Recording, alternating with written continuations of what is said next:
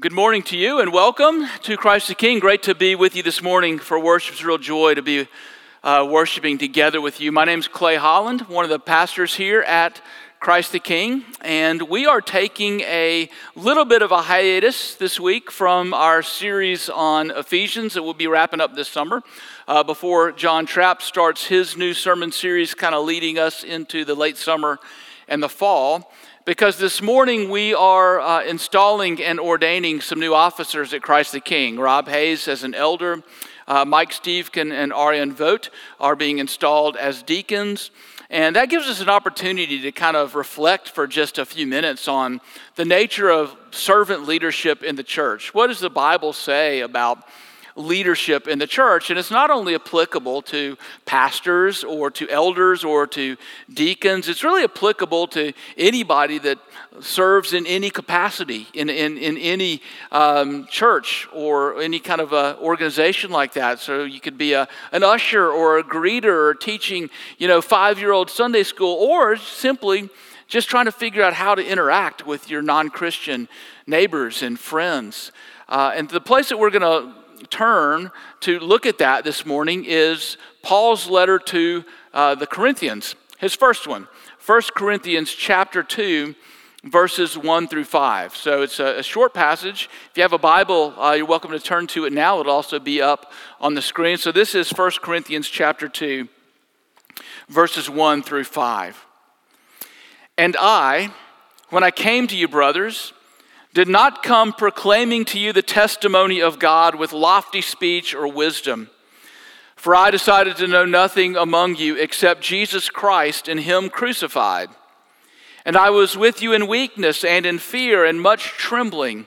And my speech and my message were not in plausible words of wisdom, but in demonstration of the Spirit and of power, so that your faith might not rest in the wisdom of men, but in the power of God. The word of the Lord. Thanks, let's pray. Jesus, we thank you uh, that you are the wisdom of God and the power of God incarnate. And we pray that we would have ears to hear your instruction this morning, Father, and eyes to see what it is that you would have us to see from your word. And we ask this in your most holy name. Amen. Well, tell me if this has ever happened to you. I, I, have the seeking suspicion that this might not have ever happened to you, but this happens to me a lot, and it might just be because I'm awkward. But I also spend a lot of times in restaurants, a lot of time in restaurants and coffee shops just because of what I do for a living. But you know, there's, there have been times in my 21 years of ministry where I've been in a restaurant or I've been in a coffee shop, I've been talking to somebody, I've been sitting at a chair facing the door, and somebody will come into the door of that restaurant and they'll look right at me and they'll smile you know? And then i start to think okay i know that christ the king is not the biggest church in houston. It's but it's bigger than i would have the capacity to know everybody's name or even maybe somebody that i haven't seen before. And so i'll start to panic a little bit like i think i'm supposed to know this person you know? And so then they start walking toward me. And I'll so I'll they'll start walking toward me so I will smile at them. And then when they get close enough like in sort of you know voice territory I'll just say hey how are you? And then they'll keep walking right past me because they weren't looking and smiling at me at all they were looking and smiling at the person that was behind me and all of a sudden and the weird thing about this is that all of a sudden this twinge of shame it's a very small thing. It's a little minute embarrassment. It's a micro embarrassment, right? It's, it's very, very small. But for some reason, I'll think, gosh, I just got rejected. And I'll feel this like little twinge of shame in my heart. This weird, right? But why is that? Why is that? Well, it's because I'm a human being, and we're all human beings. And as human beings, what do we long for? We long for acceptance. We long for people to think well of us. We don't like making mistakes, right? We don't like doing the wrong thing. We don't like embarrassing ourselves in front of other people. Deep down, we all crave approval and affirmation. It's just kind of who we are. And as pastors, particularly a particular vocational hazard is that we want to feel competent, like right? We, we want people to feel like we know what we're doing. There's really nothing new about that. It does seem from the book of First Corinthians that the Corinthian church had been re examining Paul as a qualified and as a, an apostle that they can trust. The, the story of the church in Corinth was that the apostle Paul came to them and he preached the gospel to them, and then he remained with them for some time. But Paul was a missionary, so he left and he went to other places. And then other people came in behind him to teach, and they were all teaching the same message. But the Corinthian church was like, hey, I like you better. You're, you're, you're better looking than Paul. Hey, you speak better than Paul. You're more eloquent than Paul. Maybe this guy's a clown. Maybe I'll follow you. And so the church in Corinthians was in danger of falling and crumbling because of a cult of personality. That is why Paul writes these words. They had essentially been given the Apostle Paul a retroactive spiritual gifts test and say, Paul, you really don't measure up. You don't measure up to these other teachers. And so in 1 Corinthians 2, instead of defending himself against all these charges, what Paul basically says is this you're right. With the criteria that you are using, I don't measure up. Because when I was around you, I was none of those things. But there's a reason for that, Paul says. There's a reason. Because Paul knew something that is vital for all of us to know, whether you're a pastor or an elder or a deacon or a five year old Sunday school teacher or a preschool teacher or a usher or a deacon or just somebody wanting to be faithful to Jesus in your neighborhood. Is that God alone transforms people. It's the power of God alone that transforms people. So, like Paul, we need to resolve to reduce ourselves to know Christ and Him crucified. To know Christ and Him crucified. Now, I'm using the word know uh, in this sermon the way that the Bible uses it very often and the way that Paul knows says it here. So when he said to know Christ and him crucified, he didn't only mean that he had like a, an intellectual assent to some doctrine. To know in the Bible is to own. It's as much as to be and to do as it is to have an intellectual grasp of something. So to know something is to kind of have this full orbed sense of something that you live out of it and you lean into it. And so these are the things that Paul would call us to know to resolve to know simplicity over worldly wisdom, to resolve to know weakness over strength, and to resolve to know incarnation over fear. Simplicity over worldly wisdom, weakness over strength, incarnation over fear. So, first, Paul calls us to resolve to know simplicity over worldly wisdom. Now, the first thing that we really need to do is we need to understand why Paul talks, uses the word wisdom in 1 Corinthians 1 and 2 and seems to uh, speak negatively of it. Doesn't the Bible co- commend wisdom? Isn't that what Proverbs is all about? Doesn't James say, if any of you lack wisdom, then ask God? Well, the reason why is because Paul is using wisdom not the way that the Bible uses it Paul is using the word wisdom the way that the people in Corinth would have understood it. You know, Corinth was a, a major intellectual city in the Greco Roman world. And so when they used the word wisdom, what they meant by that was something very technical and, and, and pointed. It was called sophistry. The word wisdom really points to sophistry in the first century AD. And sophistry is a part of Hellenistic philosophy that really had to do uh, with polished rhetoric, with persuasive arguments, with emotional appeals. It had nothing to do whatsoever with the truth claims behind those appeals. It was simply about how well it was that you presented a message and how persuasive you were. And so, Paul, and then as he says in, in chapter 1, Apollos and Peter and even Jesus were being judged through the lens of their ability to persuade. They were being, uh, they were, the, the, the Corinthian church was figuring out who they were most attracted to rhetorically, and they were saying, That's my guy. I'm with him. That's what they were doing. Even though all of these people were ambassadors of the same gospel and they were speaking the same message, they were being attracted to the people that they thought presented it the best. And that's why, through the grid of sophistry, Paul was found lacking. He admits in verses 1 and, and 4 that he did not come to them with that kind of wisdom. Rather, he chose the simplicity of one basic message Christ and Him crucified and he refused to deviate from it. So, why would he call us also to know simplicity over wisdom? Well, the first reason is because this kind of wisdom, this worldly wisdom, breeds idolatry. This is undoubtedly true. It is undoubtedly true that if you build your faith on another human being, that faith is by definition on not only shaky ground, but a broken foundation. It cannot rest there.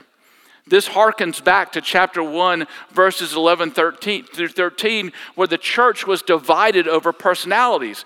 Paul was getting reports that people in the Corinthian church were saying, I follow Paul. He's my leader. Others were saying, I follow Apollos. He's my leader. Others were saying, I follow Cephas. You know, he's my leader. And then the trump card of all trump cards, I follow Christ.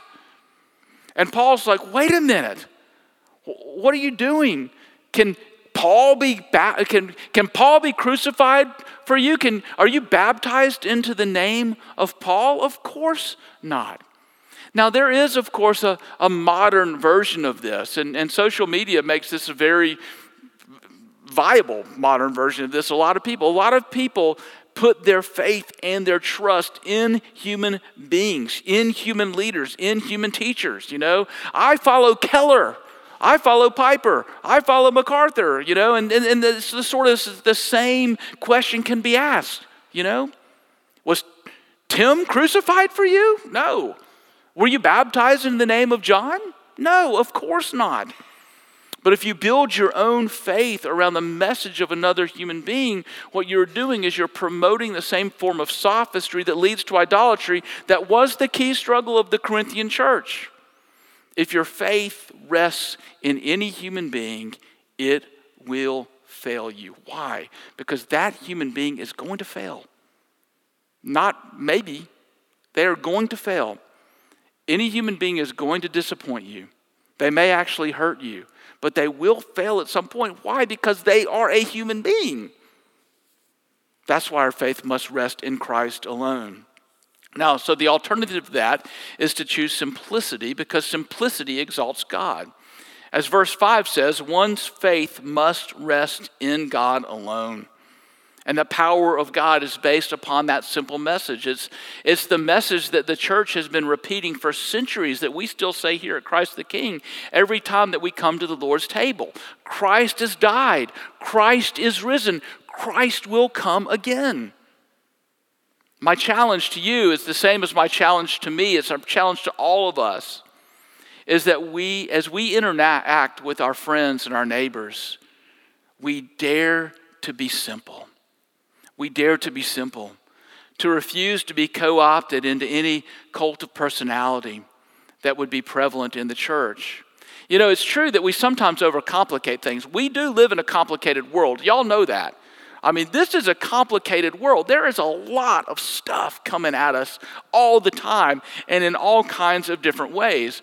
But because we live in a complicated world, we think that we have to be probably overqualified to have any semblance of interacting with people about the Bible or about Christ or about God. We start to feel like that because we live in 21st century America, that we have to be an expert in science or we have to be an expert in political philosophy, or we have to be an expert in cultural theories, or we have to be, you know, an expert in all in, in philosophy. We have to know all of these things in order to have kind of any presence with our friends and neighbors and talk to them about Christ. You quickly feel disqualified because you're spending way more time sitting on the floor of your house reading, you know, Mr. Brown can moo, can you? If that's still a thing but but you're not reading like you know commentaries on romans and you know giant philosophical tomes. But paul's message was very simple. His message was very simple. This is how he wrote it to timothy. Christ jesus came into the world to save sinners, of whom I am the worst. If you can actually say those words in full honesty and meet it, mean it, that is all the qualification that you need to interact with your friends and your neighbors and your coworkers and your family members about your experience with Christ. What do you believe? Christ, Jesus, came into the world to save sinners, and this part's important, of whom I am the worst. That's the simple message of the gospel. Dare to be simple. That's the first principle. To resolve to know simplicity over wisdom. The second is to resolve to know weakness over strength. The first resolution was about the content of the message. Uh, the second is about the constitution of the messenger. Because just as an overly simple message was rejected by the standards of sophistry in the first century, so was uh, a, a non eloquent speaker rejected in that culture as well. So, why does Paul say then that this is an important principle? The first is this because self reliance kills reliance upon God. Self reliance kills reliance upon God. If you come into any, any ministry or any avenue of service, whether that's being a vocational pastor, whether that's being a deacon or an elder in the church, whether that's being a small group leader, or that's being an usher or a deacon, or that's serving in the nursery, it doesn't matter. Wherever it is that you are, if you come into that uh, arena and you think to yourself, I got this thing, I'm sufficient for this task well, you're begging for the death of that ministry, either a quick and brutal one or a slow and painful one. We know this theologically. We know that the Bible tells us all the time not to rely on ourselves, but to rely on God, to, to, to lean into our union with Christ. But as human beings, it is our proclivity to lean into our competence and our ability to be successful and to succeed.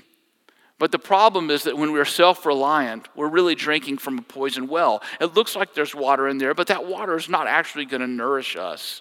And we drink from self reliance only at our own peril. But is there an alternative? And of course, there is. It involves self sacrifice, and self sacrifice necessitates reliance upon God. There was a purpose behind Paul's weakness, and he points it out in verse 5. He didn't want anyone to look to him as their Savior. He wasn't sufficient for that task. He can't save them. Only God alone saves. So he stayed on in Corinth in fear and in trembling and in weakness. It's funny to me, you know, because, eh, eh, you know, if the Apostle Paul had been kind of like evaluated maybe by like church planting assessment teams or something in Corinth, they might have said, hey, I, I don't really think you're called to ministry. You know, you might want to think about doing something else. This is the one who Jesus like uh, literally plucked and said, nope, you're coming with me. You're an apostle, Paul. Uh, but he was with them in fear and in weakness. And, and this was not just hyperbole. Paul writes in other places in the Old Testament about what those things actually meant. That he was arrested multiple times, that he was beaten multiple times, that he was beaten with a lash, that one time he had to be lowered over the wall of the city so as not to be killed. I mean, this was the reality of Paul's actual life. Now, I'm not advising that any of us go look for suffering. We don't have to look for it, it's going to find us. But I am saying what I think Paul is saying that we're called to consciously and ruthlessly beat down our propensity to exalt ourselves and rely on our strength. It's like a game of whack a mole. It just comes up in our hearts all the time. We don't even want it to, it just pops up. And, and what Paul's saying is when that pops up, beat it down. Go to the Lord, confess that, go to prayer. So, what are some of those moles that kind of pop up in our hearts? Well, one of those things, I think, is the definition of what it means to be gifted for a role in ministry or really for anything. You know, I've kind of looked into this a little bit. I haven't looked into this a ton, so I might be wrong here. But so far on my cursory observation, I haven't seen the Bible use the word gifted with a capital G as like an object, like a, like a descriptive ad, adjective, like that person is really gifted. The same way we would say that person is really tall, or that person is really short, or that person has really blonde hair, or that person has really dark hair. The Bible doesn't use, the Bible talks about gifts for ministry that were distributed according to God's will, and each one has uh, uh, individual gifts, and putting all of those together in the body of Christ makes the body of Christ actually function in its unity and diversity. But it doesn't talk about people standing out with a capital G gifted. The truth is that we're all called to be defined by something else, not our strengths or our weaknesses. We're called to be defined by our union with Christ. So, Paul, when he talks to Timothy, Timothy, who was a pastor, and Timothy did not believe that he was gifted for ministry. Timothy didn't want to do it. So, what does Paul have to write him? Don't be scared, Timothy. You're called to do this because the elders laid their hands on you and they ordained you to this task. So, be brave, be bold, walk into this ministry, even if you don't think you're qualified for it. Early on in the early part of the church, one of the very early bishops of the church was a guy named Athanasius. Athanasius got a hint that the people were going to make him bishop. And Athanasius did not want to be the bishop. So, do you know what he did? He ran away and he went hiding in caves until the church went and found him and grabbed him and drug him back and held him down and ordained him. Athanasius was like, You got to be crazy to want to do this job. I don't want to do this job. And they said, well, You're doing this job. So, so this, this, there, this, this entering into these roles uh, with, with weakness and not strength. A second and related admonition is to be willing to take a low position and to serve in relative obscurity. Leadership means many different things to many different people, but one thing that it does not mean is aspiring to a high profile. Because if we aspire to a high profile, whether it's, you know, hey, I'll be in the nursery, you know, if you'll promote me to second grade next year, and then if you'll promote me to, you know, you know, to code 45 or, or, or whatever, or, or, I'll, I'll serve in this church, and then maybe I'll serve in this church, and then maybe I'll, you know, be the pastor of a really much larger church. Because those things tempt us too much, or tempt people too much to use. To use um, positions or to use roles as stepping stones. And in the context of a church, if you use a role, you're using a place, and that place is comprised of people. So at the end of the day, what you're actually doing is that you're using people uh, to satisfy and accomplish your own ends and agenda. And nothing could be more antithetical to the gospel than that. So, why do I say that? Why this call to know simplicity over wisdom, to know weakness over strength? Really, it kind of all kind of lays on the last point, which is to know incarnation over fear. Fear means that we run away from people and run away from situations that are difficult. A great word for this that I think I might have just made up would have been excarnation rather than incarnation, because incarnation literally means in the flesh. Incarnation uh, in this context means going into the pain, going into the hurt, going into the mess, going into the hopes, going into the fears of other people. Excarnation means stepping away from those things and trying to manage it from a, a, a distance. Incarnation is really hard. Corinth, as a city, in the first century was nothing if it was not a mess. Corinth was a complete mess. And the church in Corinth was also a mess. Just read the whole rest of 1st and 2nd Corinthians. And the, but, but here's the thing every single church that's ever come past Corinth in, in, in any part of the world, including this one, including this church, is also a mess. This is a mess. Every church is a mess. It's going to be a mess until Jesus comes back and roots out and defeats sin fully. But even as messy and as painful as the church in Corinth was, Paul is using the words of incarnation all the time here. Verse 1 I came to you, brothers. Verse 2 I was among you. Verse 3 I was with you. And there's nothing in this for him but pain and hurt and danger. Because to incarnate yourself a bunch, a bunch of hurting people is to open yourself up to, to pain, is to open yourself up to suffering.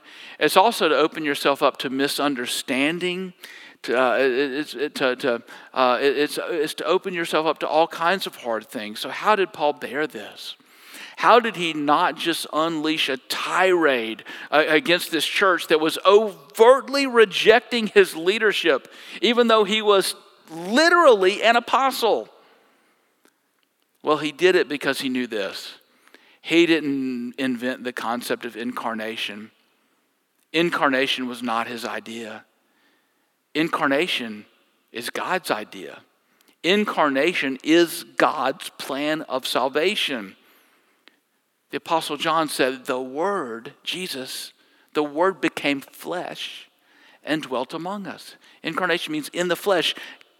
Jesus really did this. The Word became flesh and dwelt among us. And nobody suffered more pain.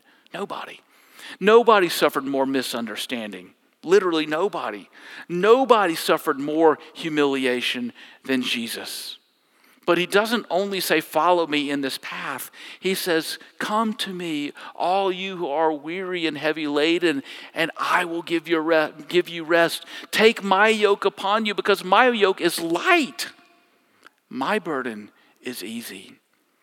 If you unite yourself to the Lord Jesus Christ, you, enlighten, you unite yourself to the incarnate God Himself, the one who calls us to be His representatives in the world, to serve in His church and outside of His church, to know simplicity over worldly wisdom, to know weakness over strength, to know incarnation over fear, not in our own strength or in our own power, but in the strength and the power of the one who was first incarnate for us. Let's pray together. Lord Jesus, thank you for not remaining aloof and away and apart, but for coming down, incarnating yourself, taking on human flesh, even to the point of going to death on a cross. We pray not only that we would be motivated in this to represent you, but that we would be truly and really strengthened to do that by your grace and the power of the Holy Spirit at work in our lives. In Jesus' name, amen.